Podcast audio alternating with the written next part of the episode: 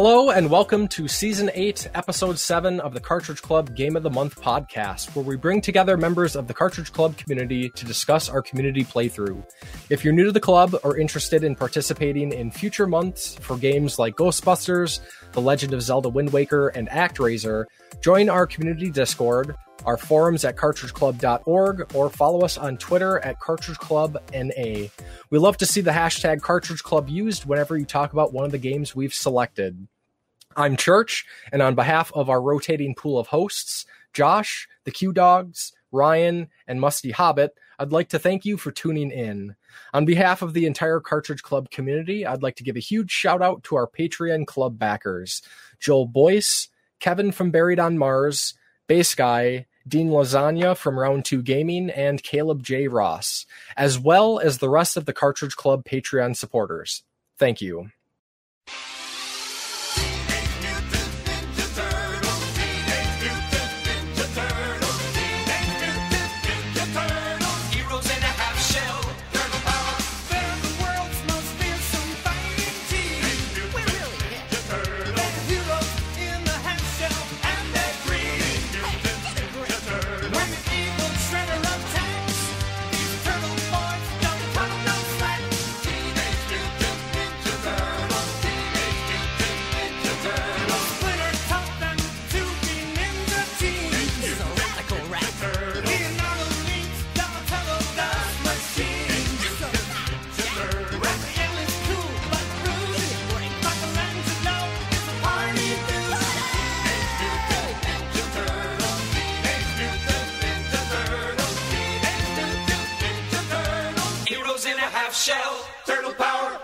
We're trying something new for the Cartridge Club's Game of the Month for March.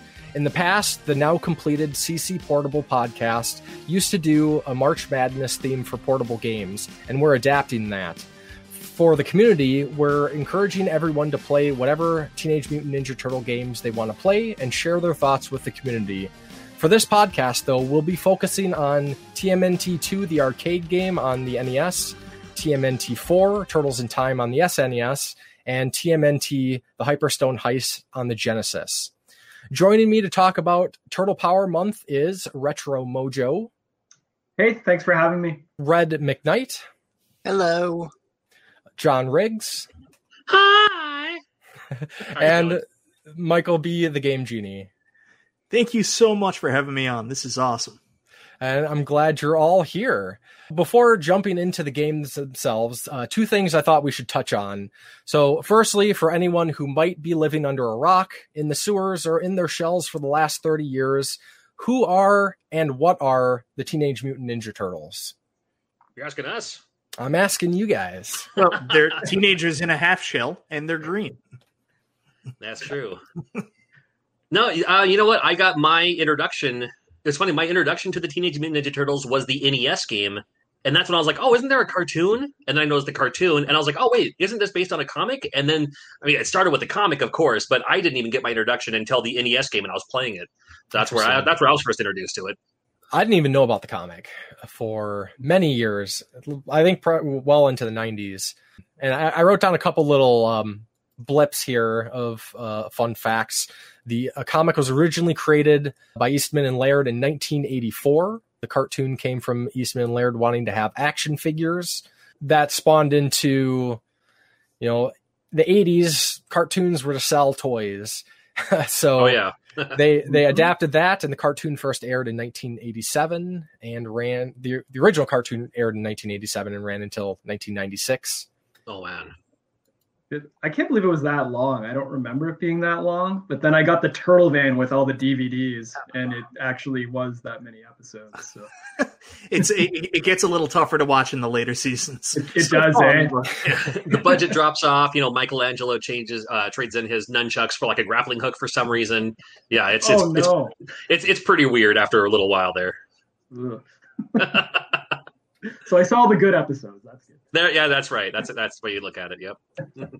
Well, so I, I guess on that point, so John, we kind of got your uh, introduction to the Ninja Turtles. So everybody else, how uh, how do you remember how you got into them? What was your first introduction? Comics, toys, the games, and have you kept up with the Turtles over the years? And different shows, movies, games? Me, to some extent, I've kept up, but my introduction, it's the memory is spotty at best because my memory is absolute crud. But you know, it was either the um, eighties cartoon or the I think it was nineteen ninety, the first live action movie. Mm. It was one of those because you know, I just they're just how do I put this? They were awesome. I couldn't really explain it. They were turtles, but they were ninjas. Something slow with something fast. It just, it was awesome. I just loved it. Made a connection. Mm-hmm. Yeah, definitely. Um, they they were a cultural phenomenon, that's for sure. It just, and from there, it just changed into like video games and everything else. I had a few of the toys, not many. For me, I, I actually don't remember exactly when or how. It was pretty early on. Um, I th- I'm pretty sure it was before the first N E S game.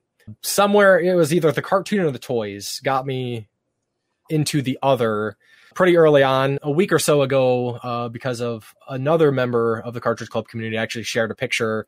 I think I was about uh, six, maybe six years old, maybe seven, holding a couple Ninja Turtles with my little brother. And I, I, I was, at that age, I was Turtles crazy. I had toys. I remember having like a, a pajamas that looked like the Ninja Turtles. Uh, I had like um, a gi, uh, like a karate gi that was Ninja Turtles themed. Nice. Over those first early years, like that was that was the thing. I, I had put away the G I. Joes, uh, the Transformers, and went full Ninja Turtles. Nice. Well, I grew up here in Canada, and uh, we didn't have a lot to do, so we'd watch Y T V after we got home from school. And uh, it wasn't always the best. Like, you would get Duckula and Hilarious House of Frightenstein. But one day, uh, it wasn't that, or it wasn't Doctor Who that came on. Teenage Mutant Ninja Turtles, the cartoon, came on Y T V one day, and immediately I absolutely fell in love with it. This was the coolest stuff I had ever seen. Definitely a little bit better than Duckula. I will say that. So, uh, you know, we just fell in love with the cartoon, and then it exploded from there. The same way The Simpsons exploded. Pretty much all my clothes became Teenage Mutant Ninja Turtles. Wore a lot of sweatshirts back in the like early nineteen nineties. Uh, there's a really cool picture of me uh, somewhere online. I'll find it one day, where I'm there at my birthday party. I get a Mario cake, and you know, I'm wearing like a Bart Simpson sweatshirt and Teenage Mutant Ninja Turtles jogging pants. Like just everything, the toys, everything became Teenage Mutant Ninja Turtles for a little while. And you said it best. Like I was a big G I. Joe fan, big He-Man fan, big Transformer fan. When that hit, everything stopped. Everything was Playmates, Teenage Mutant Ninja Turtle toys, getting the accessories. You know, me and my brother, I remember we had a very big, definite, right from the start. I was a Michelangelo guy. He was a Raphael guy. So that very first year, we got our very first two Turtles toys for Easter that year. I got Michelangelo, he got Raphael, and then our collection kind of grew from there. Then I remember walking into the arcade for the first time and seeing Teenage Mutant Ninja Turtles, the arcade game, and just, you know, I was such a small kid. I was about ten years old and watching the bigger kids play it and trying to jump in at the right point so you could beat the game. So I think I jumped in right at the end when Shredder was just about dead. Like I did nothing, but I still beat the game. And I was like, you yeah! beat the game. It counts. Yeah. Well, I, right. I, I could go on and on. Like uh, I kept up with Turtles uh, pretty much like I was a big kid. So even when I was like twenty-six, I was still watching cartoons uh, on T V regularly when they were coming on. But right around the time the GameCube game came out and that uh, excellent Fox series was on, I kind of fell out of it myself personally. I was rejuvenated when the newer movies came out, but I mean, they were they were tough watches, let's be honest. Like I tried. I really did. I fell asleep during the second movie. I tried. Oh, God. But uh, now I have a four-year-old little girl, and uh, she's a real interesting kid, and she loves Turtles. It's her favorite arcade game. I have a Turtles arcade one up in my basement, so that's one she always gravitates to. I recently bought the new toys, so she has all the Teenage Mutant Ninja Turtles that she plays with. I also she. have all the she. Well, no, yeah, no, you, yeah, you bought it for her, right? I, okay, John, okay, John, Mike. I did because I actually have the original toys still in the package up on a shelf, and if I didn't ah. buy her these, she'd be trying to play with my originals. Fair enough. So uh, she's really brought me back into it, and we've become very interested, especially with the new game coming out that is going to be interesting for her. And of course, it's a love letter for us because it's the Teenage Mutant Ninja Turtles from when we were kids. Yeah, yeah, that's uh, exciting, exciting for sure. And we'll We'll definitely have to talk talk about that game uh, at some point. Who are we missing here? Who else hasn't told us how they got into the Turtles? I'll, I'll give her a go. Um, I'm I'm definitely excited for the new game too. After watching that trailer, just say that just that, that looks amazing, and I can't wait for it. Yeah. Um, like most of the guys, cartoon for me really got me into it. So cartoon, action figures. I remember looking at the Sears Wish Book, like along with the video games, just looking at all the play sets. Like, and like, I, I like, do I ask for the turtle van or do I ask for a game? Like, it was a tough choice, but I remember looking at all those play sets and like just the stuff they had. Like, it would have been really cool to have all that when you were a kid. So the Wish Book for sure. Um, I had this really cool tent sleeping bag combo thing that I remember. So it was like a Turtles, like you put it together, it was plastic, and then it had like the big tent on top and a sleeping bag, and it was a whole set. And I think it wow, came with pajamas wow. too. It was like a, and they had one for pretty much every popular thing back in the eighties. Like I, I'd love to try and find that Wish Book. It was either like eighty, eighty-seven or eighty-eight, and just look at that again. It would be really awesome. Um, love the movies, uh, the first one, the second one, the third one was kind of nah, and and again kind of just fell out after that. And then I did go see the new ones. I didn't hate the first one. The second one, I don't I don't even remember seeing it. I know I did, but I don't remember what happened in it, so it couldn't have been that memorable. Haven't heard great things about them, that's for sure. But isn't the second newer movie, isn't that one based more like on the cartoons that we grew up with? Like, it actually has Bebop and Rocksteady, and it actually has the turtle van shooting, you know, manhole, you know, man covers and stuff. And John, that's the most frustrating part, because somehow it's worse. I don't that's even terrible. remember it. I have seen it. I, I skipped it, but I was just, I was just thinking the other day when I was replaying these games, uh, building up to this podcast, I was like, you know, I never saw the newer movies. I, w- I should, I should maybe give them a go just in case, but uh, maybe, maybe best I save my time. Are, are you guys referring to the, when you say newer movies, are you referring to the ones where the turtles are like really huge? Like the yeah. Michael Bay ones, right? That, yeah. That. Is that the ones? Yeah. Is it Michael Bay? Yeah. It, yep. It's the Michael Bay movies where he's fixated on taking these characters from the eighties and giving them nostrils and weird facial. Yeah. Yeah. They don't have their noses or anything. It's just like, oh. And they're just so overpowered too. Like, it's when they're fighting the foot soldiers, they just demolish them. So yeah. it's like, yeah, it, it's a little over the top. I took one look at the visuals of that movie, saw a buff Ninja Turtle, and I, I, I couldn't yeah. do it. I just couldn't. They're not fifteen. They're not. Te- they're not teenagers. Red, hmm? did uh, how'd you get in the Turtles? Just keep oh. up with the Turtles. I think you said you did. Yeah, uh, he was first. Yeah, the. It was either the cartoon or the first movie. Uh, yeah, yeah, that's right. Yeah, and those movies, like, how awesome are those? They're well, very good. The first two, for sure. The third yeah. one, I think that was like a straight to V H S. Uh, I don't know if that came out in the theater. No. Well, here the, I'm, I live in the Northwest. I live in the Pacific Northwest, and the third movie was filmed in, mostly in Astoria, Oregon, which is also where they filmed Goonies. It's where they filmed Kindergarten Cop. Oh, cool! Um, and, and a lot of movies aren't oh, filmed.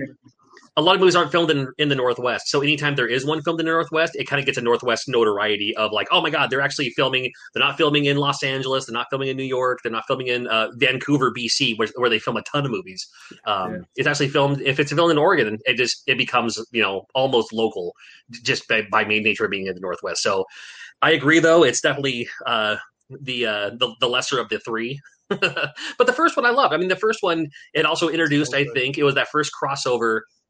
You grew up with the cartoon, you love the cartoon, we all love the cartoon, and then here comes the movie, and the movie has more ties to like the comic than the cartoon, so that's when you realize, oh, wait a minute, the Foot the, the Foot Clan, the Foot Soldiers aren't robots, they're actual people, they're actual humans. They turned them into robots for the cartoon's sake because, you know, you gotta have Leonardo using his swords on actual humans in a cartoon, right? You gotta have a robot. It's same thing with the X-Men. That's why it's why the X-Men cartoon, it's all uh, robots and uh, sentinels and all that, because you yeah. can't have Wolverine, you know, actually slashing people in the face with uh, his, with his claws.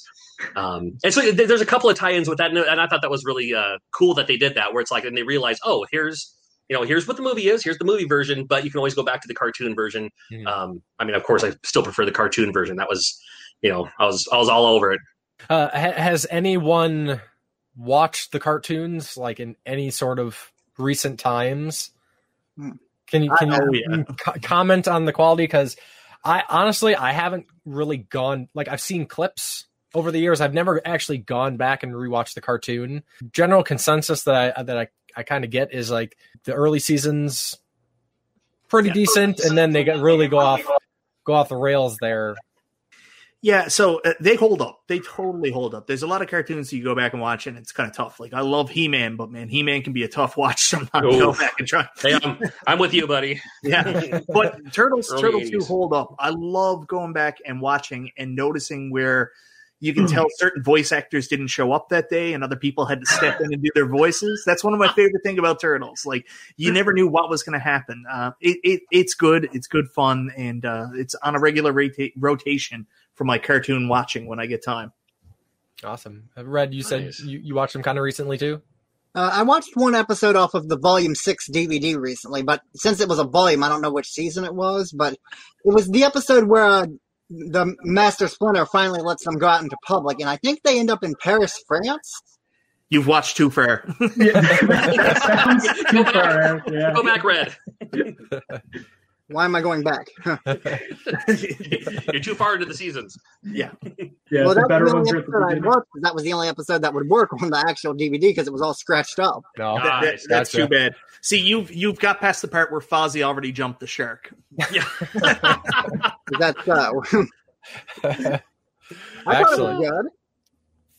Yeah, yeah. I mean, it was a different take because they're always so hidden from the public, but in a different setting. Like, as I said, Paris, France, they're like accepted as heroes. People are cheering for them at the end, if I remember correctly. Yeah. So, uh, were they the hero turtles there? Yeah, or? yeah. That's that's worth mentioning. Uh, I, I almost yeah. forgot about that. Is across the pond, they they retitled them Teenage Mutant Hero Turtles because they thought ninja and like the weapons would encourage kids to get violent and.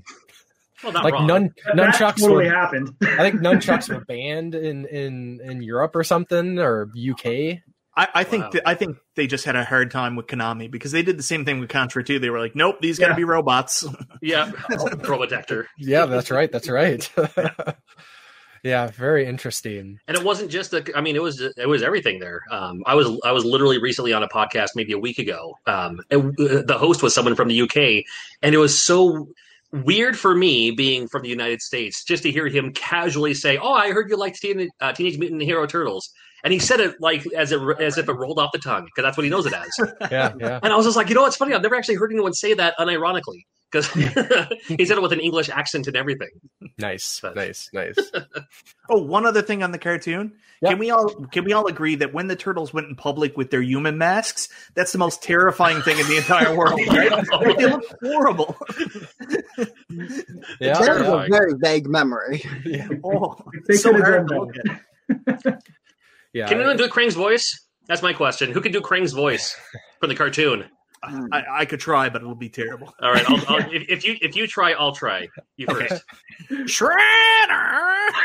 It's pretty good. Terrible. All right, here's mine. Here we go. Here's here's Krang from Teenage Mutant Ninja Turtles: The Cartoon, nineteen eighty-seven, as done by John Riggs. Shredder. All right, not, not too go. much better. Not too much better. I dig I can't, it. It's one of the one of the voices on the playground I couldn't do. Awesome. So uh, let's check out uh, one of the earlier polls from this month. If you check out uh, Cartridge Club N A on Twitter, each month there will be a series of polls or questions, ways to get involved with the community for the game of the month. And the first poll we had was, all right, time to put this to rest. Who's your favorite Ninja Turtle? And out of one hundred ten votes, Donatello overwhelmingly won. Well, maybe not overwhelmingly, but Donatello won with thirty-seven point three percent of the votes. Second place was Leonardo with twenty-three point six percent, Raphael with twenty-two point seven percent, and I was actually really surprised that Michelangelo only got sixteen point four percent. That's uh, just, Mike, just Michael voted for that one. Was this an ironic poll? Like, did you intentionally vote backwards? I don't understand. I, I was wondering if people were voting on which characters they played in, like, the Steam. games. Yeah.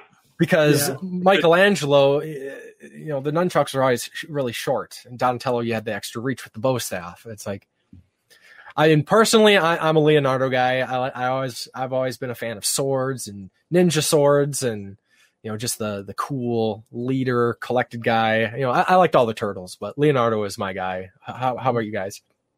Raphael guy here for sure. Just the the attitude. Although he's he, he's kind of a dick in the movies, but a little over the top in the movies. But I liked him in the cartoon.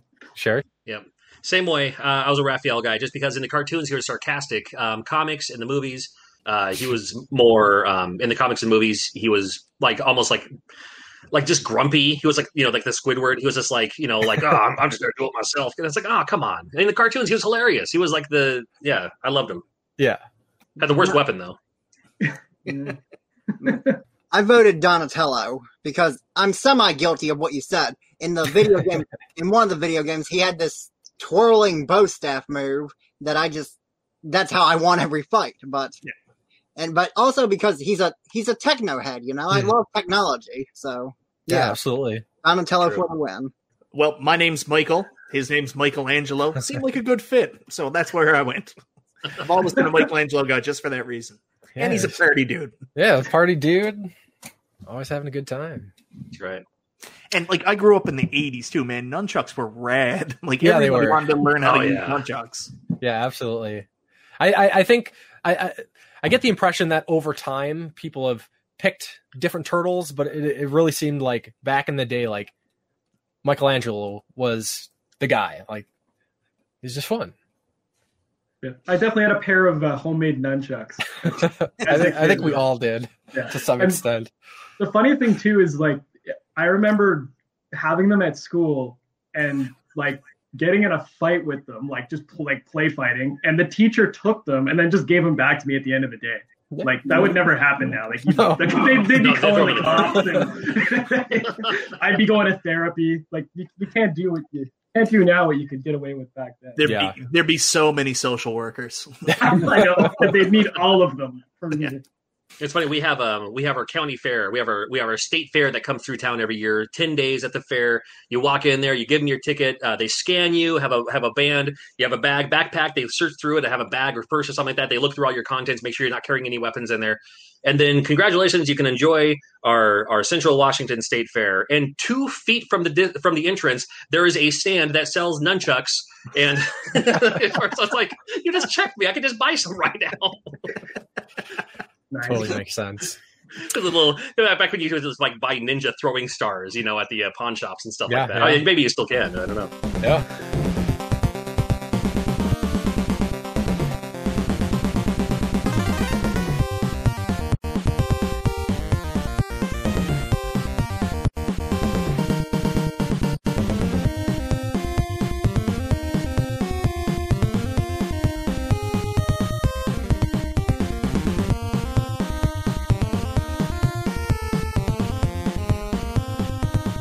Yeah, so let's uh, let's start talking about some games here. So there we go.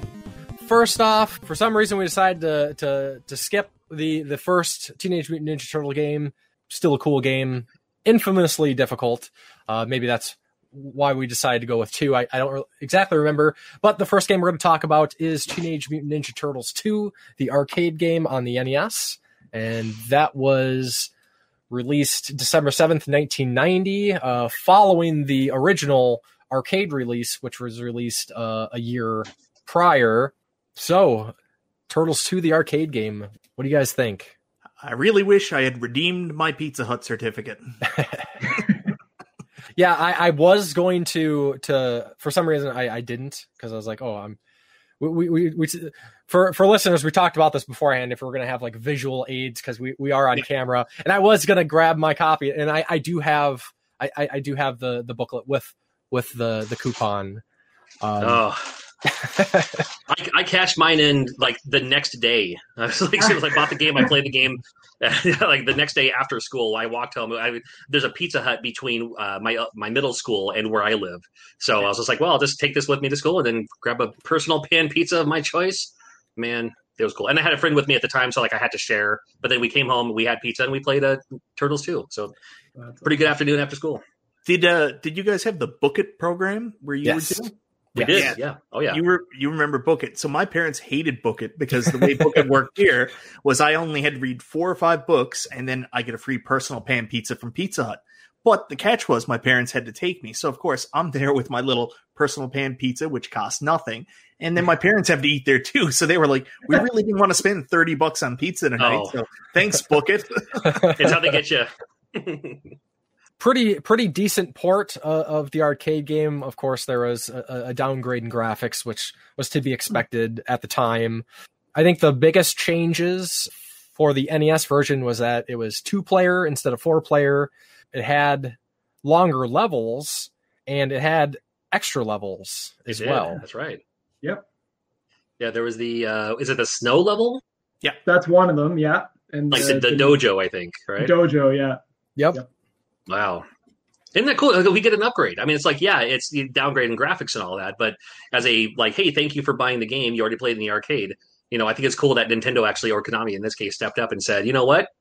Extra levels for you. Yeah, yeah. Great great way to to extend the gameplay because, you know, arcade games at the time, quarter munchers, kind of get you in and get you out. So, yeah, that was pretty cool. Uh, one other change is, like, there was no, um, no uh, Turtles didn't say anything, like, when they got downed or during the oh, cutscenes. Right. Yeah. Shell shock. Yeah, of course. My toe, my toe. I love that one. Yeah. Uh, didn't no, it I... have an extra boss designed by, like, the actual creator of the comics, too? Hmm. Well, I bet you're right. Do Probably you... the Shogun Warrior, or I, uh, the polar bear seemed pretty generic to me. So yeah, I don't know who that was kind of weird, but, right? Yeah, I, I could be thinking of another game. Who knows? Well, yeah, right. because the, the the added bosses were yeah the, the polar bear. For some reason, I always thought it was a panda, like a like a maybe a it is panda. Um, and then I don't know if the, the guy in the dojo level is supposed to be anything. I just wrote down Ninja Dude because I don't know who that's supposed to be. Yeah. Makes sense, right? Yeah. One of the changes in the arcade, uh, from the arcade to the N E S version, and I don't know if I don't know if a lot of people know this or even bothered to find out because again, I'm a Raphael guy, so in all the arcade games and all that, I always play as Raphael. Raphael is the only one um, in the Nintendo game. Not if you hold, not if you push jump and attack at the same time, but you have to like tap jump and then hit attack, and then you'll do that that stronger kind of like swing move to like you know blast the Foot Clan like across the stage and all that. Um, you push both buttons in the arcade and you do that, except if you're Raphael. Raphael does like a kind of a forward roll, does a couple of forward rolls, and then like a sliding kick instead of that jumping attack move. I just played the arcade game again today, and I and I learned that because all the other ones have the jumping slash that's in the N E S game that I would yeah, just exactly. over and over again to get anywhere. But but yeah, the arcade's a bit different. Yeah, it's it's real tough when you face Baxter in part three because you got to do that jumping attack. Like that's the easiest way to take down Baxter. Raphael just keeps rolling around, and you're yeah. like, did, did the N E S? Did I imagine this, or did the N E S game, or at least its one point oh release, have like I don't know Pizza Hut ads all over the place in yeah. the actual oh it did game. yeah it oh did. It's heavily yeah. sponsored.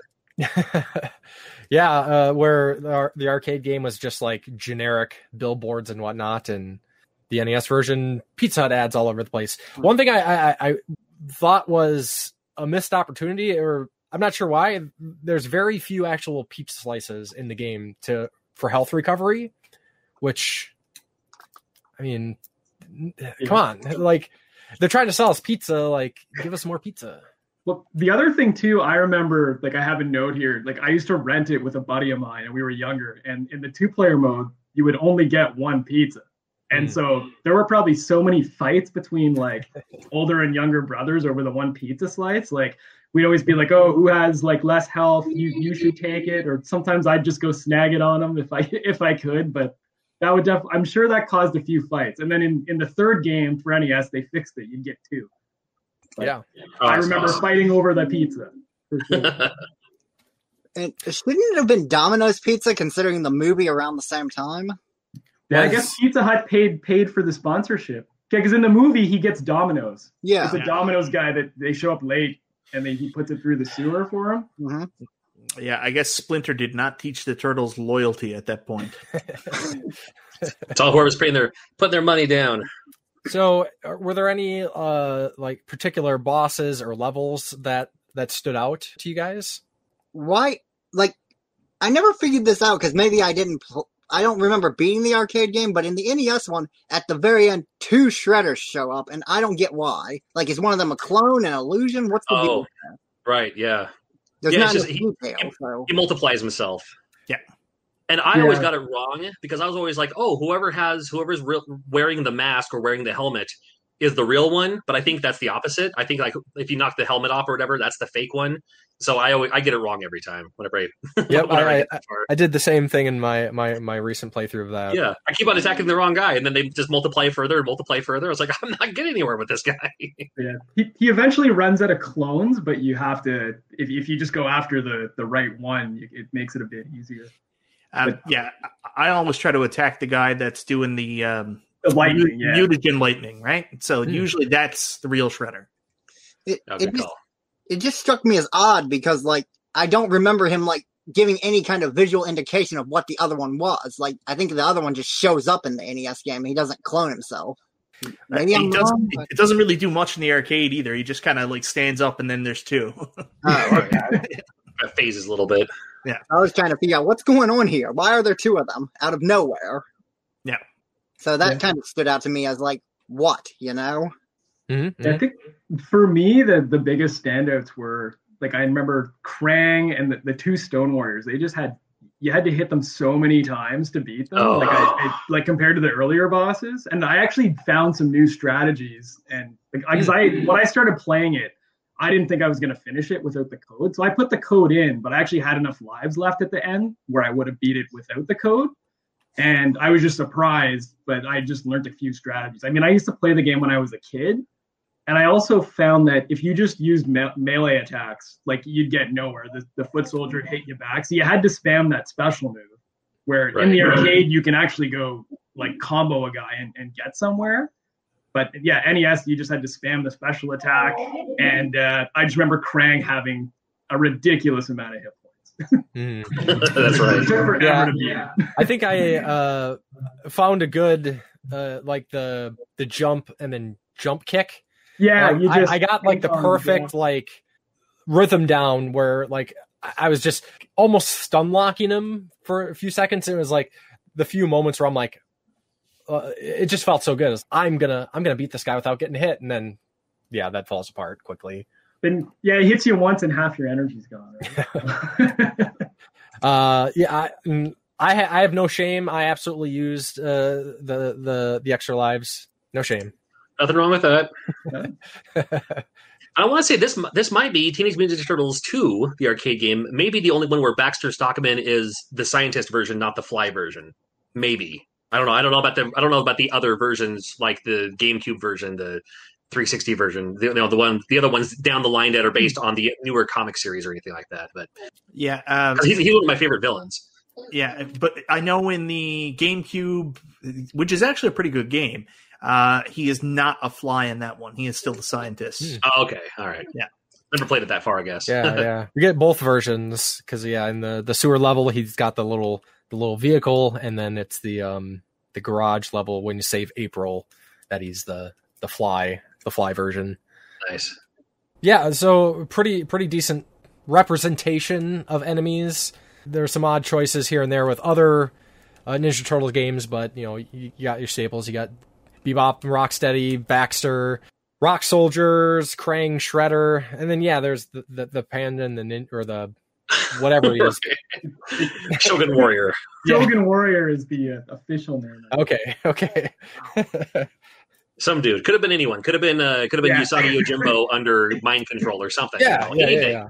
Casey Jones at least. And then say, oh, sorry, I thought you were the, ba- the bad guys. Uh, whatever. You know, it could, could have anything. But oh well, what are you going to do? And, and uh, one thing that I, I've always found cool, and I don't know if this continued. I'm assuming this continues with the late, later Turtles games. But started with this one is the different color foot soldiers.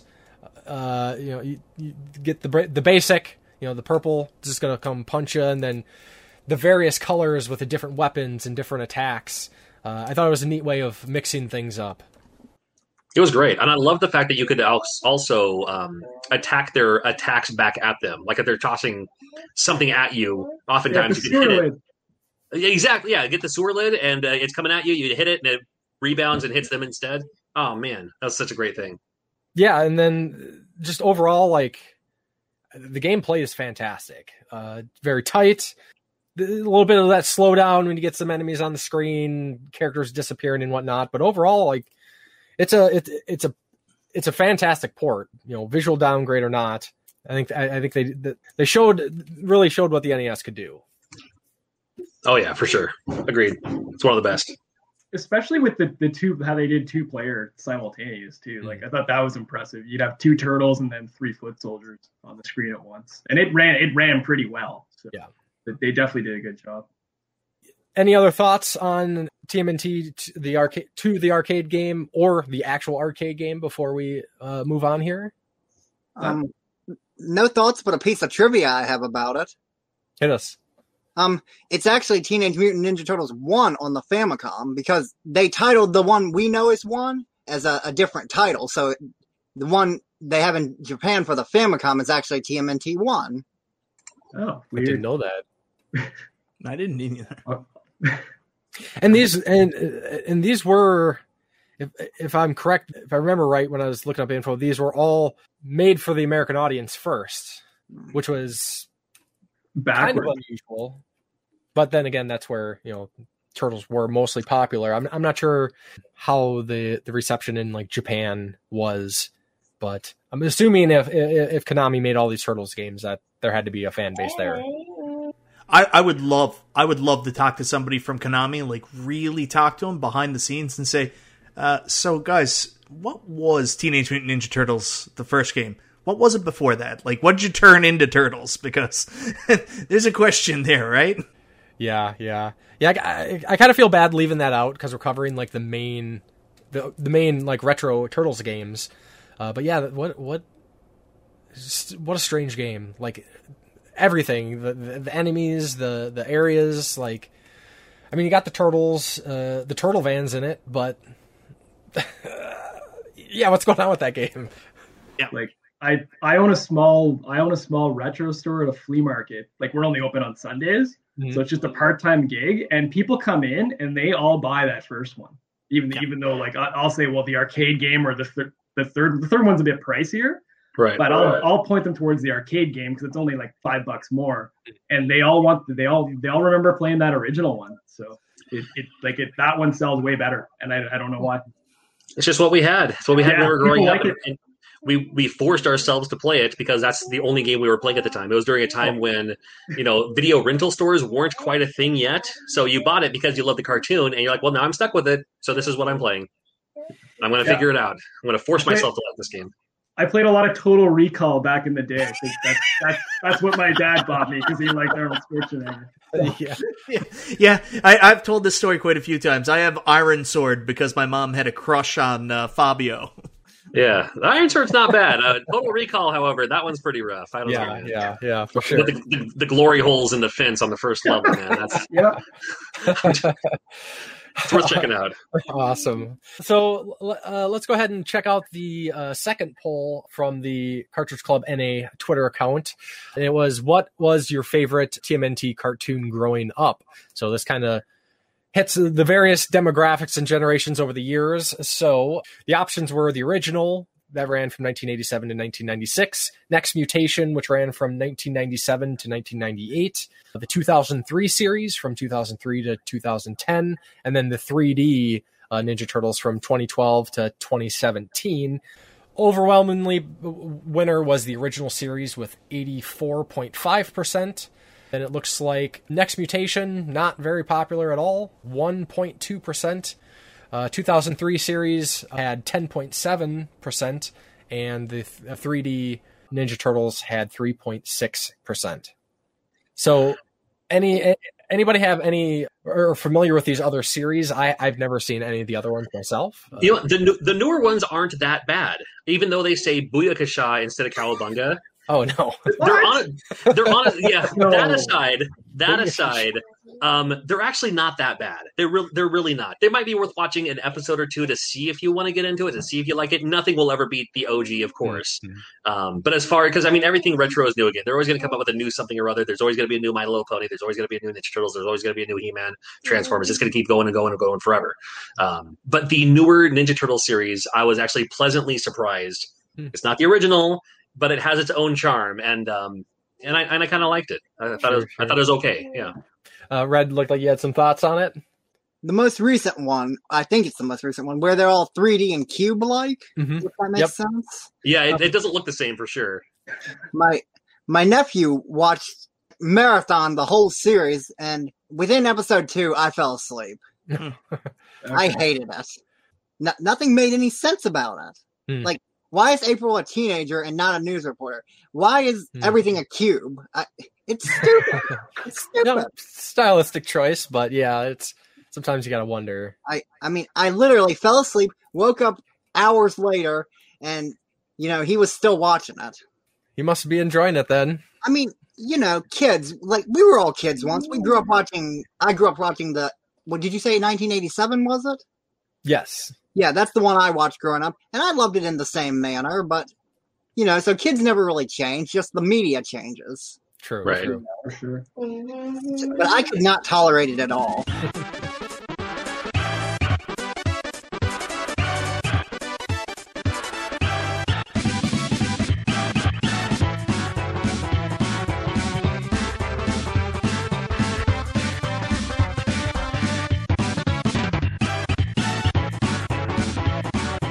I think this next game we're going to talk about tends to be kind of the the, the most universally praised uh, Turtles game. Very highly regarded, especially the arcade.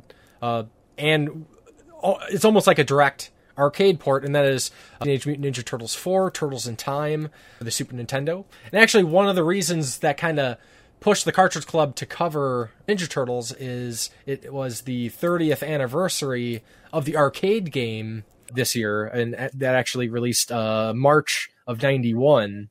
Turtles in Time, it almost feels like everybody already knows everything about yeah. Turtles in Time, but uh yeah I mean, let's talk about it. So Super Nintendo was that point when we were getting like very, very faithful direct arcade ports. Uh, of course, um it didn't have the four player, unfortunately, but we had the voice acting, uh visually almost spot on. Uh, there's actually more voice acting in uh, the Super Nintendo version with uh, in between the levels, the mm-hmm. where they introduced the levels. So that was pretty cool. Yeah. So Turtles in Time. What do you guys think? I was really impressed. Like, to me, uh, as much as I had Turtles two, the arcade game, growing up, and I thought it was really cool, Turtles in Time was the first time it felt like I was actually playing the arcade game at home. It was so good. It was so close. The art was so good. Everything that was missing from that first game and the home conversion seemed to be there with Turtles in Time. And I, I had never even played Turtles in Time. I didn't even know it was an arcade game when I first played it on the Super Nintendo. I just assumed it was a game made for the Super Nintendo. I only found out afterwards that it was an arcade game. And even though I have an arcade version of it now, I still prefer the Super Nintendo game. I think the Super Nintendo game actually holds up better than the arcade version. Yeah, yeah, I, I think I'd agree because, again, extra levels, more bosses. Like I, I was actually surprised because it, it'd been... It's been a while since I played the arcade yeah. game, and last time I played it, it was like at an arcade with some friends, you know, having some drinks. So, you know, things are kind of a little bit of a blur, but as in, in kind of preparation for this, I, I checked out a, like somebody doing an entire playthrough, and I was legitimately surprised. The, the, the like, there's no Rat King. Uh, there was less, there's more transition for the S N E S version. Uh, yeah. During the different time periods, like there was like it, it felt more fleshed out. Like it yeah. made a lot more sense. Sure. Yeah. yeah. And it, we in the Super Nintendo version, we got to see Bebop and Rocksteady be pirates. Yes. So. That's right. I, I, I will say that probably the biggest grievance that I have with the arcade version compared to the Super Nintendo is we have that really cool dynamic where we can grab the foot soldier and throw them at the screen. Yes. And in the Super Nintendo, we got that cool, like, it's almost like a call to Battletoads, that first boss in Battletoads where you throw the rock at the screen. You do right. the same thing by throwing the foot soldier at Shredder to damage him. And, like, the fact that's not in the arcade, like, it just feels like such a missed opportunity. Mm. That's true. Yeah, because yeah, we're missing Rat King, and um, I like I loved that stage. And then when you go back yeah. and play the arcade, and when you play the um, Turtles in Time arcade machine, um, it's completely missing. And I was like, why? Yeah. I mean, and the Super Nintendo was all about that Mode seven. It's like, how can I use Mode seven in this game? And that was one of the greatest things I thought you could use was throwing them right at your screen um, for that feature. And there was a um, not the first surfing level, but like the second, uh, like when you're on those little hover hover discs. Or whatever. Mm-hmm. The ar- the arcade is side scrolling, while the Super Nintendo version is like F-Zero looking, like from behind the view kind of thing. Yes. Um, Neon so- Knight Riders, right? Neon yeah. Knight Riders. Oh, yeah. You would know more than I would, dude. Um, yeah. yeah, there's just a, a couple of different changes, but uh, and I'm and I'm with Mike too. It's like I never knew this was an arcade game. Uh, for years, I thought it was just you know Super Nintendo. Here's the sequel to the thing that everyone wants. Here you go, and it was brilliant. I loved it. Red, what do you think?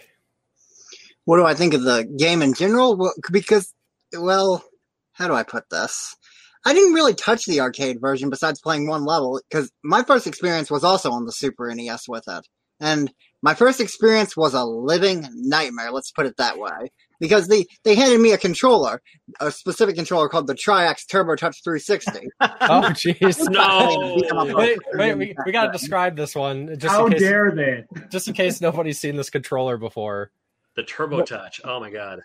But yeah, they uh they handed it to me and they're like, "Play this." And we, fi- I finally beat it. I'm like, "Who I see about getting the last five hours of my life back?" so, so let's specifically check out that touchpad, which it doesn't have your directionals. That's like the um, uh, it's a sensor. The- Yeah, and um, the, the the Turbo Touch three sixty is, in lieu of having a D-pad, a conventional D-pad, it's just a basically sensor area where wherever your finger happens to kind of lightly touch or press, you go. You're supposed to go that direction, but it's also not very accurate. It, it just it doesn't work right for beat 'em up games. Now, for games that require like, more turbo button than D-pad, like yeah, it'll be fun, but. Anyway, that's what they handed me the first time, and that made me hate the game with a passion because I thought it was the game's fault. I was kind of a dumb kid. You know, fast forward about a decade, and here I am playing it with a real controller, and it made more sense. So, it was I'm sorry, bad. I'm sorry, buddy. You were set up to fail there. yeah. Hey, I beat yeah. the game, but again, five hours of my time.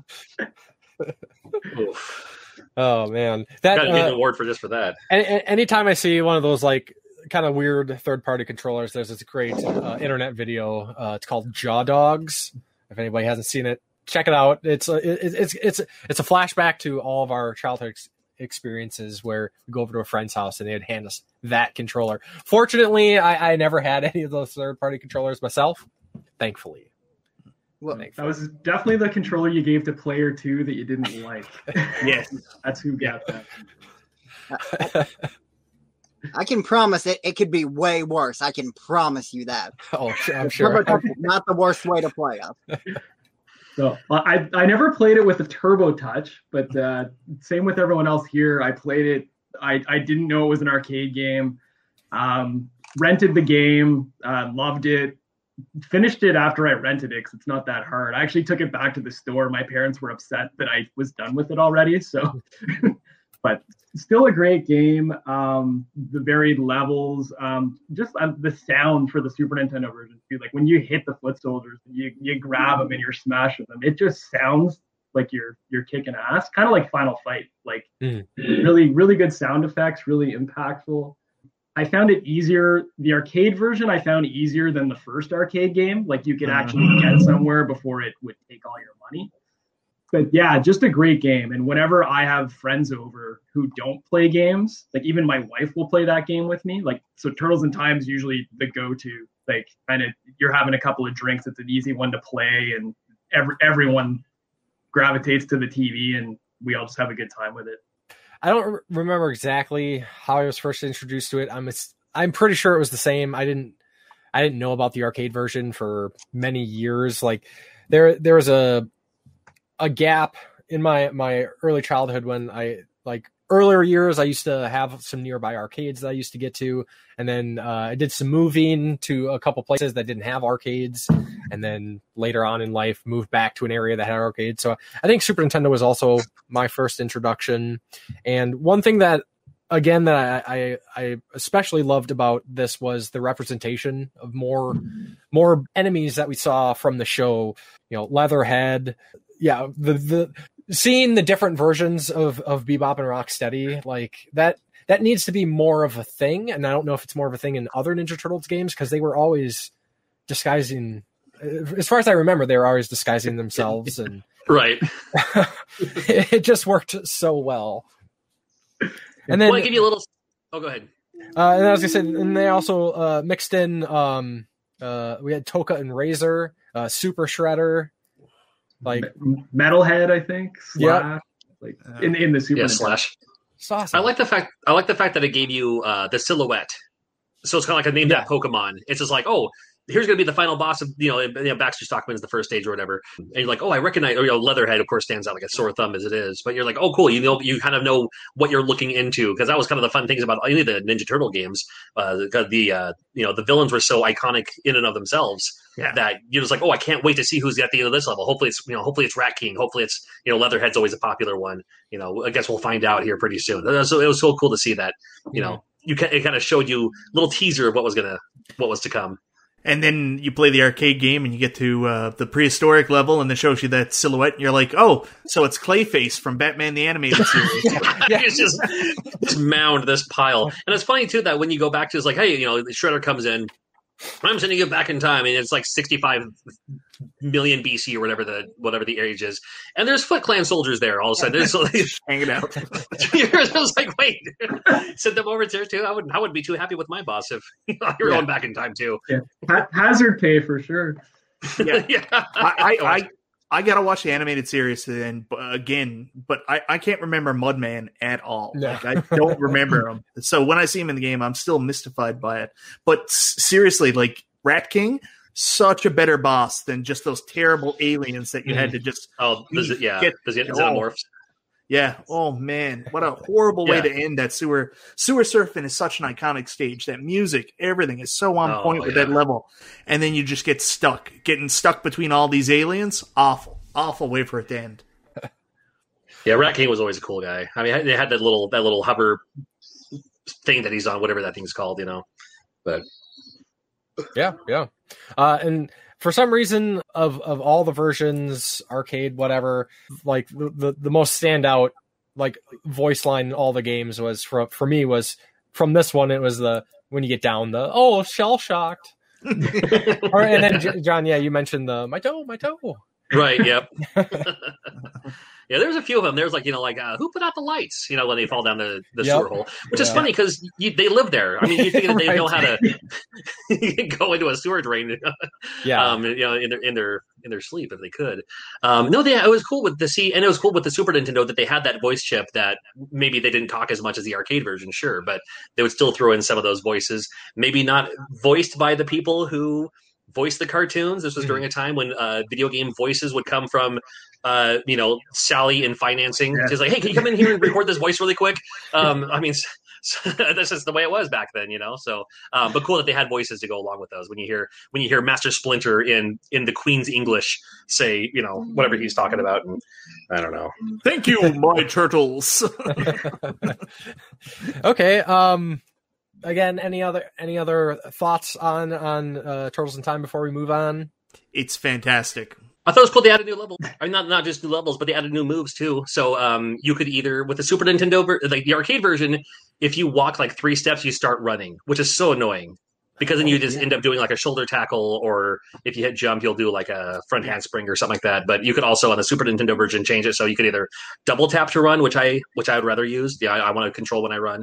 Um, but then when you do that, you you have the option to do a kind of a front handspring, which can turn into a sliding attack, or you can... The arcade version's kind of a little bit hard to control, too, because most of the uh, turtles go into combos, and the end combo is this jumping, flying thing that almost helicopters in the sky for a bit. So sometimes, like, you're just stuck. You don't want to be doing it, but you're just stuck. Yeah. You go way yeah, out there. It's, you... it's floaty, and you're like, no. Yeah. Whenever you do the jumping kick... You can yeah. do the jumping kick, but they also have that jumping, like you can just keep slashing or keep attacking on the way down. yes. Yeah, it's such a it's such a such a slow way down, you know. Well, And one thing I noticed too is like, I and I don't know if it was like this in the arcade because I can't remember, but on the arcade one up cabinets, the attack and jump buttons are backwards, so they're actually a real. They're, they're not that fun to play, to be honest, until you get used to it. Are they are they backwards to what you're used to playing on the N E S, or backwards yes. to the arcade? There it they're, is. They're, yeah, yeah. yeah. Jump, jump and attack are flopped. Here, switched. Yeah, but yeah. I, I don't know if the original arcade had them like that too. But I, yeah. I'm assuming one up went for like the authentic. It'd be cool if you could map it. yeah, yeah. Like uh, I, I have a lot of arcade one-ups. If you didn't know, so uh, uh, on on um, the Golden Axe cab, uh, it's kind of it's a three-button layout, and uh, you know they have Golden Axe on the thing itself.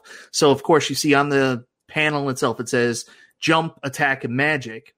Then when you start playing Alter Beast, and if you're familiar with the original arcade Alter Beast, the actual uh, attack and jump are in the wrong place. So your jump is usually up, and you have to attack with the two bottom buttons. But because they didn't want to confuse people, they actually remapped it. So the mapping for Alter Beast is wrong. So it would be cool if you could remap that. I didn't know. Interesting. I'm sorry, tangent there, guys. I'm sorry. I- it's good info, good info. So let's uh, check out the third poll that the Cartridge Club N A did on Twitter. This one was, well, less of a poll, more of a respond, and it was, if you are a Ninja Turtle, one, what weapon would you use? Two, what color would your bandana be? And uh, this one was kind of fun, so we got a lot of different uh, varied answers, and I'll just kind of run down Uh, some of the responses we got here. Round Two Gaming says an axe, dark red. He thinks Kratos-esque Ninja Turtle would be awesome. Then we got Chris Roberts said a machine gun, black and white checkered. Sounds about right. That's not very ninja-like. um, then we got Buried on Mars said an infinite godlike ability to do whatever I want, and the color of TARDIS blue. Moen Dane Designs says a three-section staff and green. Then we got uh, Super Jeff Good Gamer says he would have nunchucks, orange bandana. Call call me Mikey. I'm a party dude. I'd responded with uh, swords, katana, and black. You know, it's okay. Uh, I like the swords, and you know, I wear a lot of black. Uh, Brazzle says a spear and a blue mask. And then Derek Moore says, is a shotgun an option? Something dark stands out less. Then we got Josh Leslie, vocal harmonic enhancer to stun and distract, and a massive sledgehammer that has an electric current running through it. A tie-dye ban- bandana. My Turtle goodness. Name is Watterson. And then we got Super Nintendo Hodge says an axe with a black bandana. Okay. Eric H. Tesseract Unfolded says, uh, crap, I made one in grade school, but I don't remember it now. Honestly, my melee weapon of choice is a staff, and my favorite color is purple. So, and he shares a gif of uh, Donatello. There you go. And then lastly, uh, King Joey Shatterbox says uh, his Turtle Sona uses a pair of Kama and has a brown bandana. And Kama is kind of like um, sort of like a, a, a sickle, sort of more le- less curved, more straight. Yeah. Oh, so yeah. So thanks, thanks for those answers. Uh, do you guys have any thoughts, combos you'd like to see for Ninja Turtles? I, I was hoping to hear someone say the Jason Voorhees mask and a machete or something, you know. So nice. Or Jason you know, Voorhees mask and a hockey stick. Yeah, it, it, no, that's true. Yeah, that already exists. uh, you know, I would, I would go, I would go uh, polka dots, and uh, my weapon would be crippling debt. So I would just nice. Yeah, yeah. Take out my foes with those uh, with those five, five, four oh one k's that don't amount to anything, and yeah, yeah. And a bunch of forms you got to fill out. It's like, oh, got to do this again. All right, yeah. You can't get a can't get a cosign, can't get a loan on anything. Yeah, that suck. Red, you got any thoughts on that? As far as me, I would want a, a, a like pure white mask and a, a double edged battle axe. There we go. Yeah, you know, because what people don't know is that ninjas were like masters of all types of weaponry, and not just katanas, you know. Yep. And uh, an interesting fact about someone mentioned mentioned are guns an option? They actually are, because in the early issues of the comic, the Turtles would sometimes steal guns from their opponents and shoot the opponent. Hmm. Oh, oh wow. the, there, there you go. There you go. This was back when they all wore red masks, though. That's true. Yeah, the original in the comics, they were all red. Yep. Uh, Mojo, any thoughts? I heard, think I, I heard someone say tie dye. That'd be pretty cool. You get yeah. you get all the colors in there as, for a weapon. I, uh, I I don't know. I mean, I I, I liked the Psy back in the day. Mm. I, I know everyone hated it, but I, I thought probably everybody's cool. first in, introduction to that weapon too. Yeah, and it was mine.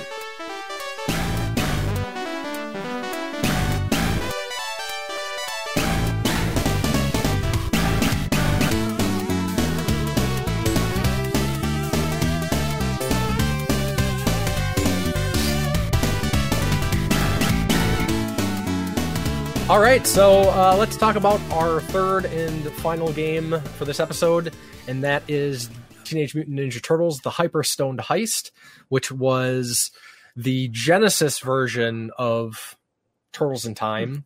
Ish. Uh, ish. No. Ish. Ish. Well. Ish. Inspired by, like, yeah, it's, they, it's yeah, there's a it's lot a, of changes. It's its own thing. Yeah, there's there's a lot of. Uh... I mean, there's there's its own console wars about that alone, you know, which yes. one's a better game. And we could talk about that later between one or the other. And there's a lot of uh, varying opinions on both sides.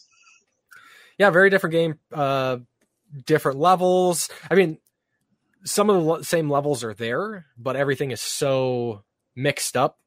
I made a note, like, there instead of being a level boss, a level boss, like they would do small sections of a level and then move you into another level and then yeah. another level and then then a boss. So like the first level was sewers, then street, then sewers again, and then you'd fight Leatherhead. Or um, right. second level was the, the the surfing, then the pirate ship, then a cave, and then you'd fight Rocksteady. And and no Bebop, no pirate Bebop Rocksteady. Like, sorry, Mike.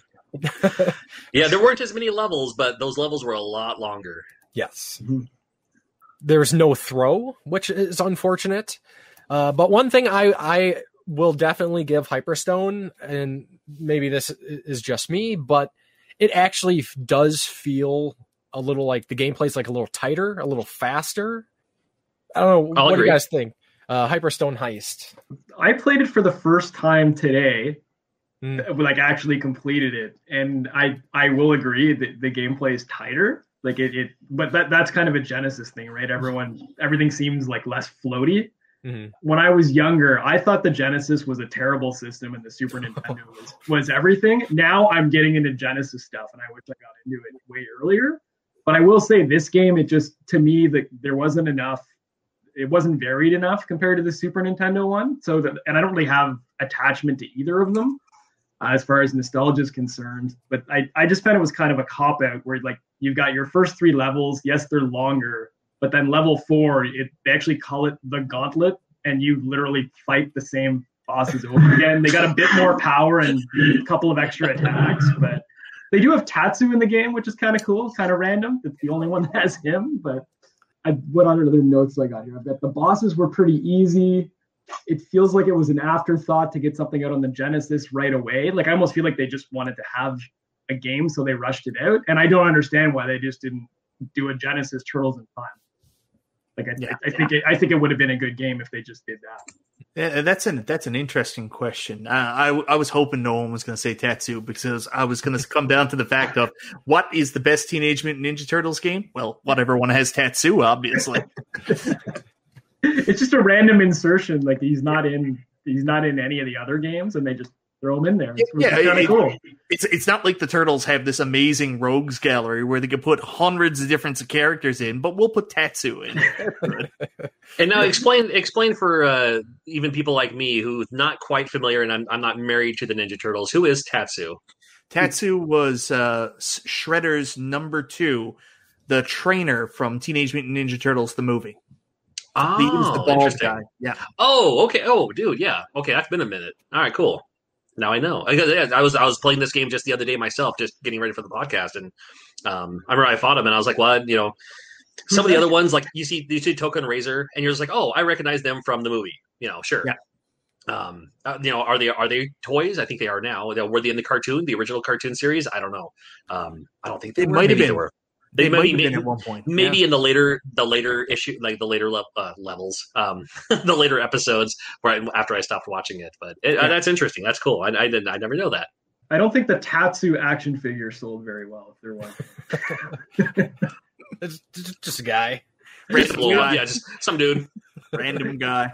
Well, and even in the game, he just calls foot soldiers, right? And then he yeah. throws stuff at you. I mean, he doesn't do much. But I thought it was kind of neat that they put him in a game, though. Mm. Personally, I don't have a lot to say say about Hyperstone Heist. Um, I had never had the opportunity to play it uh, before. I mean, I, I could have, I could have emulated it or something, but it's just one of those games. Like growing up, I had a friend that had a Genesis. He didn't have that. My first time playing it was in preparation for for this podcast. If somebody growing up had the Genesis, they didn't have a Super Nintendo, and you didn't know any better, I was like, yeah, this would. I mean, this is the, the best you got. And if that's all there was, I, I think you'd be pretty happy.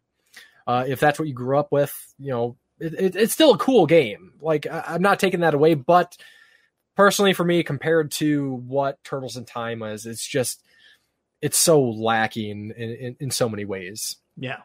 And I, I think it's actually um, kind of a, a bit pricey compared to to its counterpart. Big time. Yeah, oh, yeah. Yeah, largely yeah, why I don't sure. have a copy of it still. Yeah, I remember. I remember uh, how I got my copy was even ten years ago, ten nine years ago. Teenage Mutant Ninja Turtles: Hyperstone Heist on the Genesis was going for about a hundred bucks loose back then. I mean, it's bananas. And uh, I don't know if you guys remember uh, Keeb, Keeb the Joking Gamer, who mm-hmm. lived in the province with me. Anyways, we worked out a trade, and like it was the most bananas trade I ever made. I ended up giving him like five different systems. I, I was trying to be nice, right? And then he was really weird about it too, and I'm not one hundred percent sure he actually owned the copy of Hyperstone Heist he traded with me, but here we are. Because he was like, really weird. He was really weird about it, and I think it might have been his cousins. But anyways, he did the trade, and that's how I got my copy of Hyperstone Heist. And yeah. that was actually the first time I ever played it. Okay, cool, cool. You have cool. it now? I uh, yeah. still have it? Yeah. Oh, that's awesome. Yeah, I wish I wish I would have kept mine. I um, during the console wars, Super Nintendo versus Genesis, I had both, and I had a TurboGrafx sixteen as well. Um, and I, I did have um, I'm not rich. I just that was my number one hobby, so I just whatever. Um, but I did um, I did have it back in the day. Um, so I had it along with Turtles in Time. So I have that nostalgia factor for both. But yeah, they're both very same, very similar, as, as if they just shared the same sprites for the most part. But yeah. You know, again, with one of them having more levels, you know, the Genesis version, less levels, but longer levels. Um, the play control just seems tighter, like not as floaty in a way. Um, and then um, even the, the Genesis version also has like each each Ninja Turtle has their own kind of special move, like their own, yeah. like we're talking about with uh, Turtles two, the arcade game where everyone has that jump and slash. Um, each one has their own one of those things too. Um, so it made you kind of like want to go through and play the other ones. But the other thing for me too is like when you get to the final boss, you always you know you always go through the bosses. They're always a lot of fun. See what's coming up. Inevitably, you'll you'll run into Krang, sure, and then um, Shredder, final boss, you know, or could be Super Shredder. This is, without a shadow of a doubt, Teenage Mutant Ninja Turtles: Hyperstone Heist is the easiest Shredder of every Ninja Turtles game ever made ever because he has the yeah. most predictable pattern ever. Because you just you just hang out because he he'll he'll glow, and then it's like, oh, if he's red, he'll do the fire. If he's uh, green, he'll do the mutagen blast. But if he's blue, then he'll shoot up in the sky. So it's like, well, I just wait for him to turn blue, and then I just I just walk up, walk above him or walk below him, and then when he turns blue, I just walk above and then just start hitting him. And uh, it's like it's, it's almost a letdown because you're looking for kind of a challenge for the final boss anyway. But when you finally meet Shredder, you're just like, oh, this guy's nothing. You know? mm. uh, Red, you look like you had some thoughts. Yes, I do actually, and this is a big one because this is the game for me. Okay, nice. Ninja Turtles goes. So let me harken back for a second to where I said Turtles in Time. My first impression was bad because of the controller and all that. And uh, see, and that's part of the reason Hyperstone Heist clicked with me so well is because I started with the standard controller, you know, and y'all mentioned like Tatsu and, you know, I have such strong memories and ties to the first movie that when I saw him, it clicked even more. And then Shredder at the end going in all super. I have strong ties to the second movie as well. So that made it click further still. How can I put this? Basically, Hyperstone Heist is, in comparison to Turtles in Time, you could say Turtles in Time is not good compared to Hyperstone Heist because it's so dang good. It is. I know I'm probably the odd man out here. But no, I, I agree with you, buddy. But, like, Hyperstone Heist, like, picture a small house, right? The small house is Turtles in Time. Now picture the Empire State Building. That's Hyperstone Heist. Sure. Strong feelings. Everybody has them. Like, it's almost a perfect beat 'em up. That's how I feel about it. There, There's, like, basically nothing wrong with it. I mean, it, it, like, I, like I said, it, it, it overall, I, I think it's a great game. Uh, it's just when the comparisons come into play, that's where I kind of choose my sides. Sure. And, you know, it, it, there's nothing wrong with loving Hyperstone Heist because, I, I mean, when I played it, I had a blast. Well, as I said, dare to compare. You can't actually compare the two because, by comparison, Turtles in Time is nothing compared to Hyperstone Heist. It's, it's one thing it does have going for it as far as perfection goes is its length. It's shorter than that. It's shorter than Turtles in Time, so it's so that makes it so that's already a plus right there. Right. Because, you know, some of us are busy guys. We can't just like put a game in and spend like, as I said, five hours trying to beat it anymore. Why so, would it take you five hours to beat Turtles in Time? I must be missing something here. The, and the also, I, I'm almost one hundred percent sure the reason you're not showing us your real background here on the video is because if you turn it to the side, there's this big shrine for Tatsu, and that's the real. Well, not quite that, but when I was a kid, I did build something of a shrine, but not to Tatsu. Well, I, it was a school project. I built. Uh, I built the four turtles out of paper craft and made a miniature shrine out of it. Awesome. All right, all right, all right. I, I will I will give in a little bit if you do me a favor. Downstairs in my basement, I have a Genesis Turbo Touch. If I mail this to you and you play Hyperstone Heist with the Genesis Turbo Touch, and then if you tell me that it's still as bad, I will listen to you. Okay. Can you elaborate that a little? I have a Genesis Turbo Touch yeah, downstairs. What's I the Turbo Touch? To, that's the controller you played with on the Super Nintendo. That's I didn't know they made a Genesis, Genesis one. Wow! I have one downstairs. uh, I will. I will send it to you, and I want you to play through Hyperstone Heist with it, and then tell me if you still think Turtles in Time is a worse game. Well, I can certainly do that. Oh, yes. I mean, if you're serious, I'll definitely attempt that. Well, you're you're you're definitely not the only one. Um, So, spoilers in our community impressions, we, we do have uh, somebody who's also a big Hyperstone Heist guy. But um, before we get there, do we have any other thoughts on Hyperstone Heist? Actually, unrelated to Hyperstone Heist, you did mention Teenage Mutant Ninja Turtles two, Secret of the Ooze, and that also happened to ha- have uh, the thirtieth anniversary this year. Um, oh, I think it was the... Nice. Uh, I thought I wrote it down somewhere. Oh, yeah. Uh, March twenty-second was its thirtieth anniversary. Oh, okay. Yeah. Uh, Man, Kevin Nash is old. That's oh, true. You played yeah. Shredder, eh? Yeah, yeah Ke- Kevin Shredder. Nash was Super Shredder. That's right. Big, Vanilla, Big Daddy Vanilla cool. Ice, Go Ninja Go. yeah, yeah. Can't forget that. yes, yes. The uh, I'm sure the movie is entirely what catapulted Vanilla Ice to stardom. You're right. Not, not Ice Ice Baby. Of course. I mean, most kids. That was a big thing. I mean, after that movie came out, I mean, they they went on tour. They did live shows. I mean, like the Ninja Turtles yeah. themselves. I I had the. I mean, many people had the Ninja Turtles V H S Coming of them doing live concerts. Tour. Oh my! Yeah, exactly. Oh my God! I mean, it was it was that was the it thing for a while. Um, like you were talking about earlier with the pajamas and stuff like that. And then and us here in the podcast, I'm sure we can all, I mean, we're in our thirties. I'm in my forties. I mean, we can all admit that we have at least one Ninja Turtle shirt. I have Ninja Turtle lounge pants I wear all the time. You know, it's, it never yeah. ends. My, my wife has at least three pairs of Ninja Turtles pajamas. That's awesome. Nice. I mean, you bought them for her, but that's awesome. No, no, no. No. She got them herself. Oh, see, that's even better. All Brad, right. So, you, all right. You, you, you married up on that one. Oh, yeah.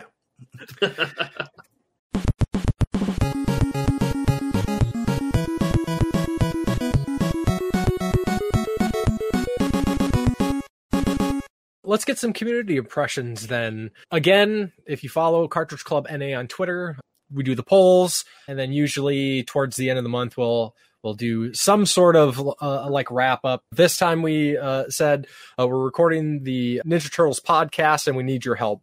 A quick pitch for your favorite T M N T video game. What is it and why? We're going to take turns here covering uh, some of the responses we got. So let's go ahead and uh, let's take it away. At It's Rocket Sauce said, the O G arcade is my favorite. It was mind-blowing as a kid the first time I saw the cabinet at Chuck E. Cheese's. I could play as my favorite cartoon characters, and the game was great. Also, the cabinet art. Chef's kiss. Can we talk about that for a second? Uh, do you know the uh, do you know the discrepancy in the arcade art and the um, in the arcade art of the original Ninja Turtles arcade game? I, you know what it I, is? No idea. April O'Neil wears a wedding ring. I didn't know that. Mm. Yeah, mm. look look at the arcade art, and you'll see April O'Neil. I think she has her hand on her hip, or a hand on her leg, or something like that, holding her video camera. Look at her left. Look at her left hand. She's wearing a wedding ring. She forgot to remove it during the shoot. My first crush. First crush was the April O'Neil from the Teenage Mutant Ninja Turtles arcade cabinet. I was in love with her. And your jumpsuit was taken, so you can't have her. You're killing my dream now with the wedding ring, John. Nice, nice. At Round two Gaming. For me, it's easily Turtles in Time. Wonderful memories playing it with my childhood friends, with the Cartridge Club during my first P R G E, and along with my wife this month. Hashtag Cartridge Club, hashtag C C Unite. Always cool to see those guys at the Portland Retro Gaming Expo. Uh, I'll take the next one. Uh, this is from at Frantic Society. My favorite Teenage Mutant Ninja Turtles game is definitely Turtles in Time, my most rented game as a kid. Play one of four totally tubular, cool turtle dudes and defeat Shredder throughout various time periods. A beat 'em up for all ages. It's a classic for a reason. Go kick some shell. All right, so I'm up next. J J S Boyce, Manhattan Project, nineteen ninety-two for the N E S, has a special place in my heart. My parents asked if I wanted it or Mario three for my birthday. Of course I get one where I got to say Mario, and you guys know I have a problem saying that correctly. Say it however you this, want. This was set up, I'm sure of it. That's the right I, way to say it. I couldn't choose. Both came in late in the system's life cycle, and both had excellent S N E S follow-ups that slightly disappointed me at first. Best of N E S. Manhattan Project. Get out. That's such here. a good game. Ah, uh, such a good game. It's, it's, a, it's a great game, though. It's great. I love Manhattan Project. I like it better than the arcade game. That's another podcast for another time. Yes. At T S M three K underscore Chris. At the moment, Rescue Palooza. It's got everything a T M N T fan could ask for. Great arcade action, loads of characters to unlock, great comedy moments, a good challenge, and an in-game performance of Pizza Power. At Haru zero K, a quick pitch for your favorite T M N T video game. What is it and why is it Turtles in Time? I mean, everyone is free to prefer what what they want, but I guess they mean want, but... That is genuinely how I thought that sentence was going to end. Also, the S N E S version of Tournament Fighters. The game has grown a notable fan community who keep updating slash refining the game. They even made a new version that combines it with Justice League Task Force. The new version coming out looks amazing.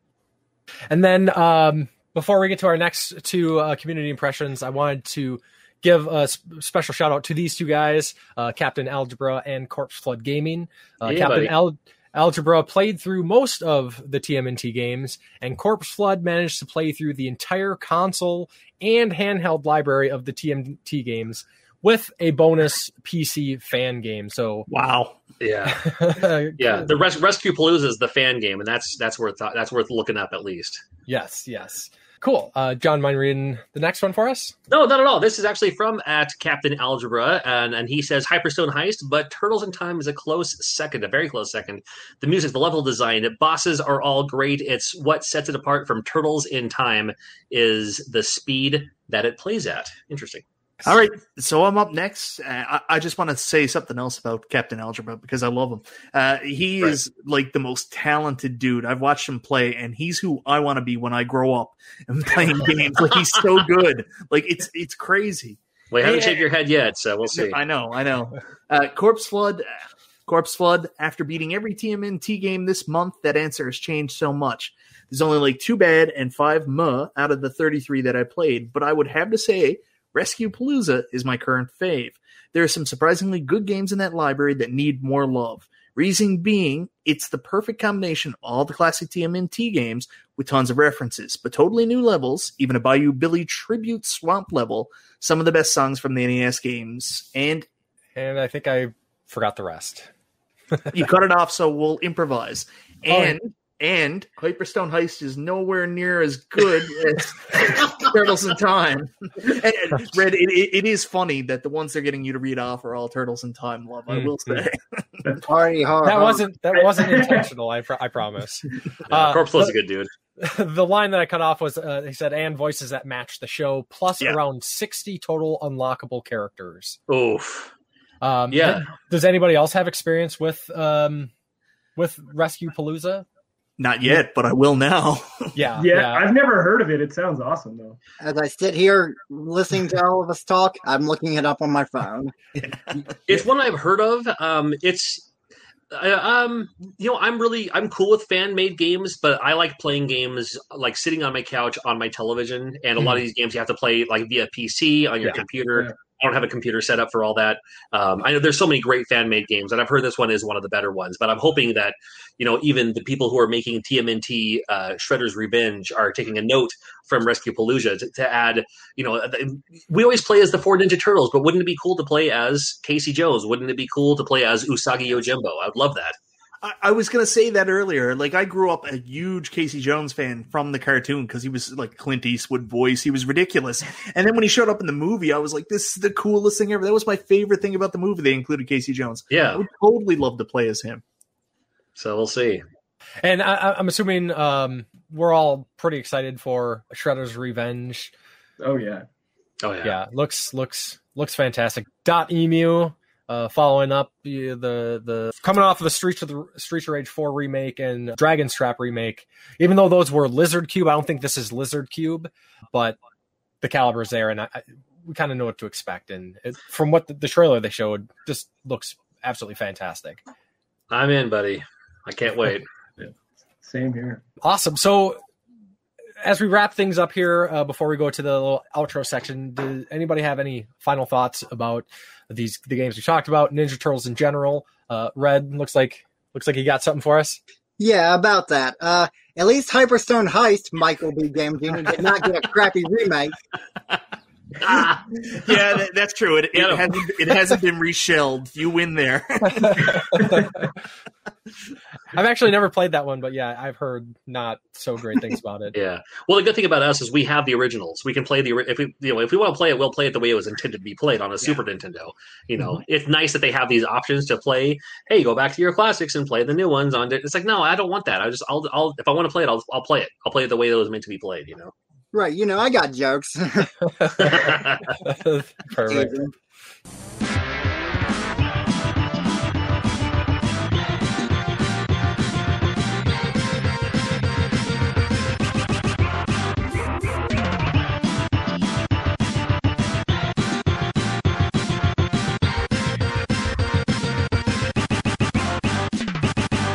Okay, so I'd just like to let everybody know what uh, we can expect coming up in uh, future months of the Cartridge Club. So April, uh, we'll be playing through The Legend of Zelda Wind Waker. Then in May, uh, we're playing ActRaiser, and that was nice. Selected and will be hosted by Chris, the old ass retro gamer, who won the opportunity to host mm.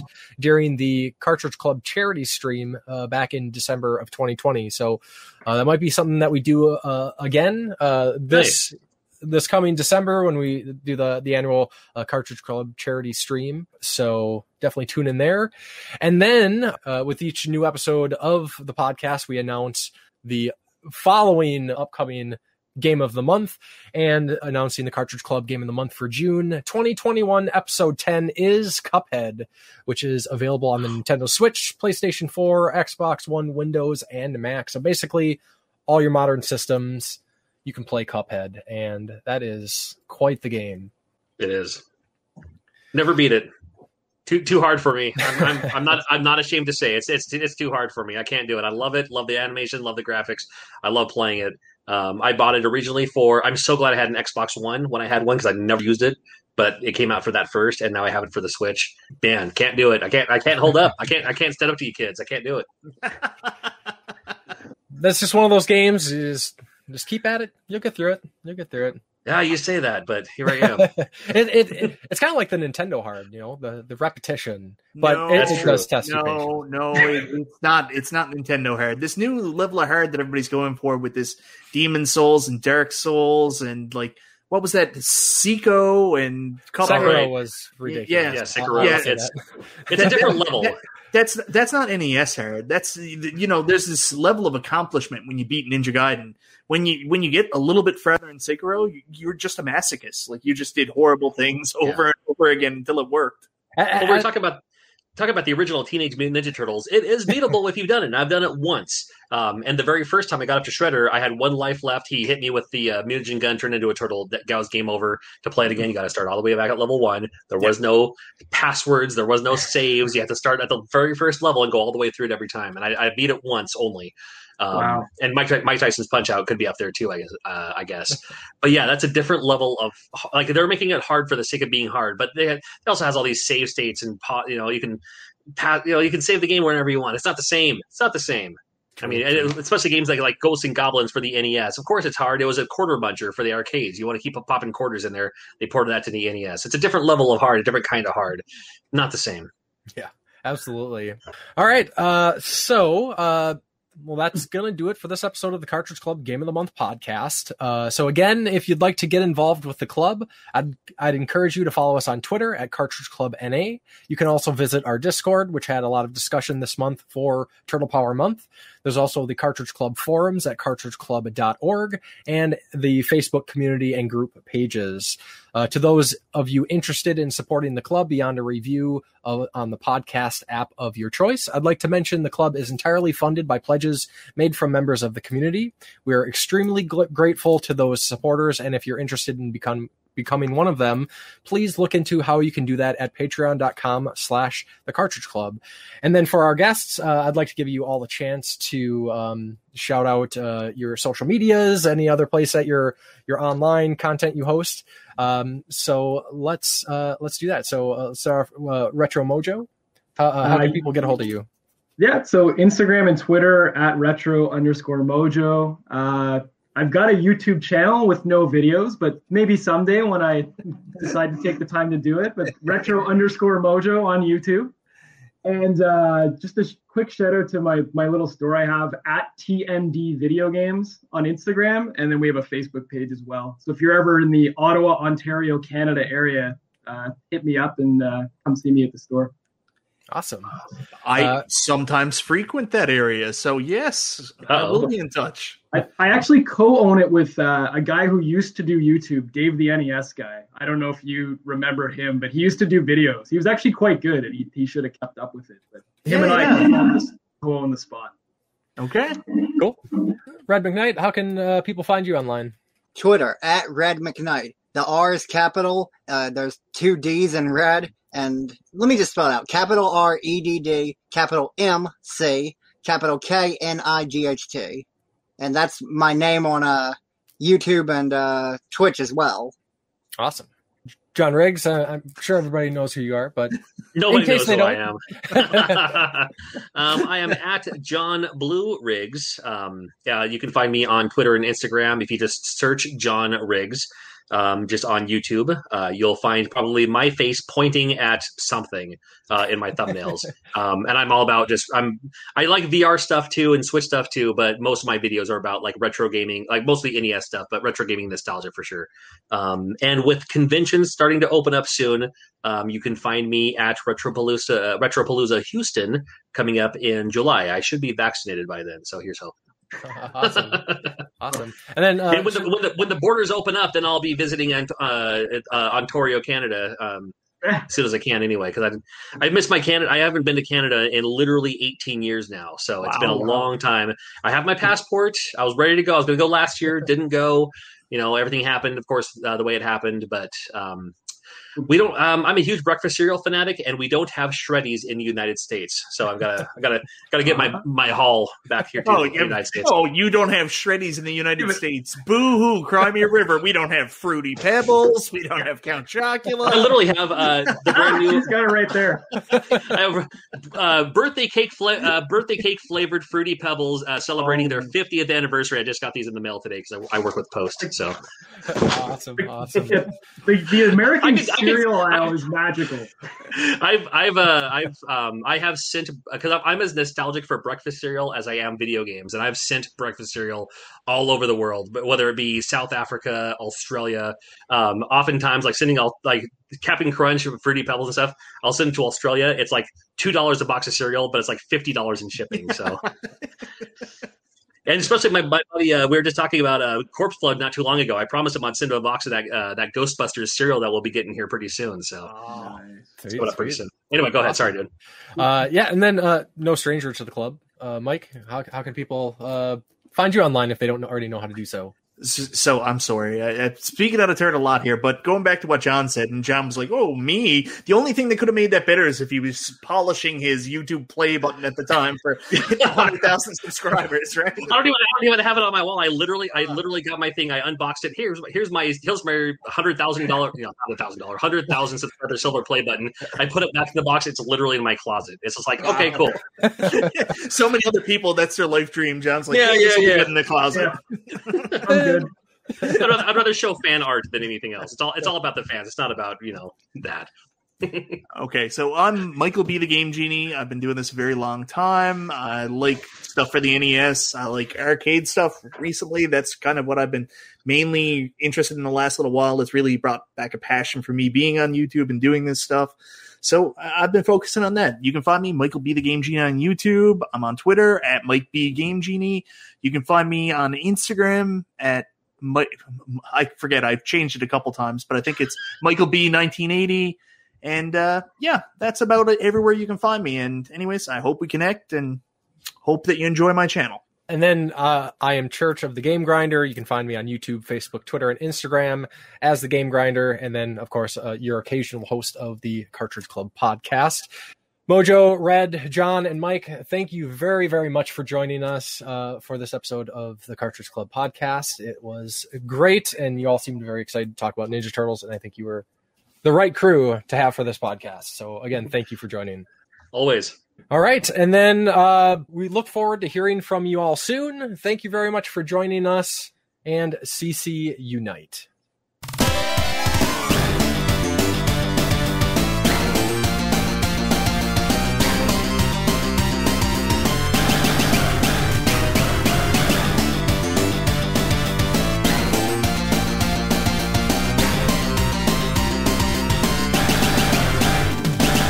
Wait! Wait! Go for it. First, we before we end, we should establish the pre-fight ritual of Hyperstone Heist is better than Turtles in Time. Here we go again. That's how you go out.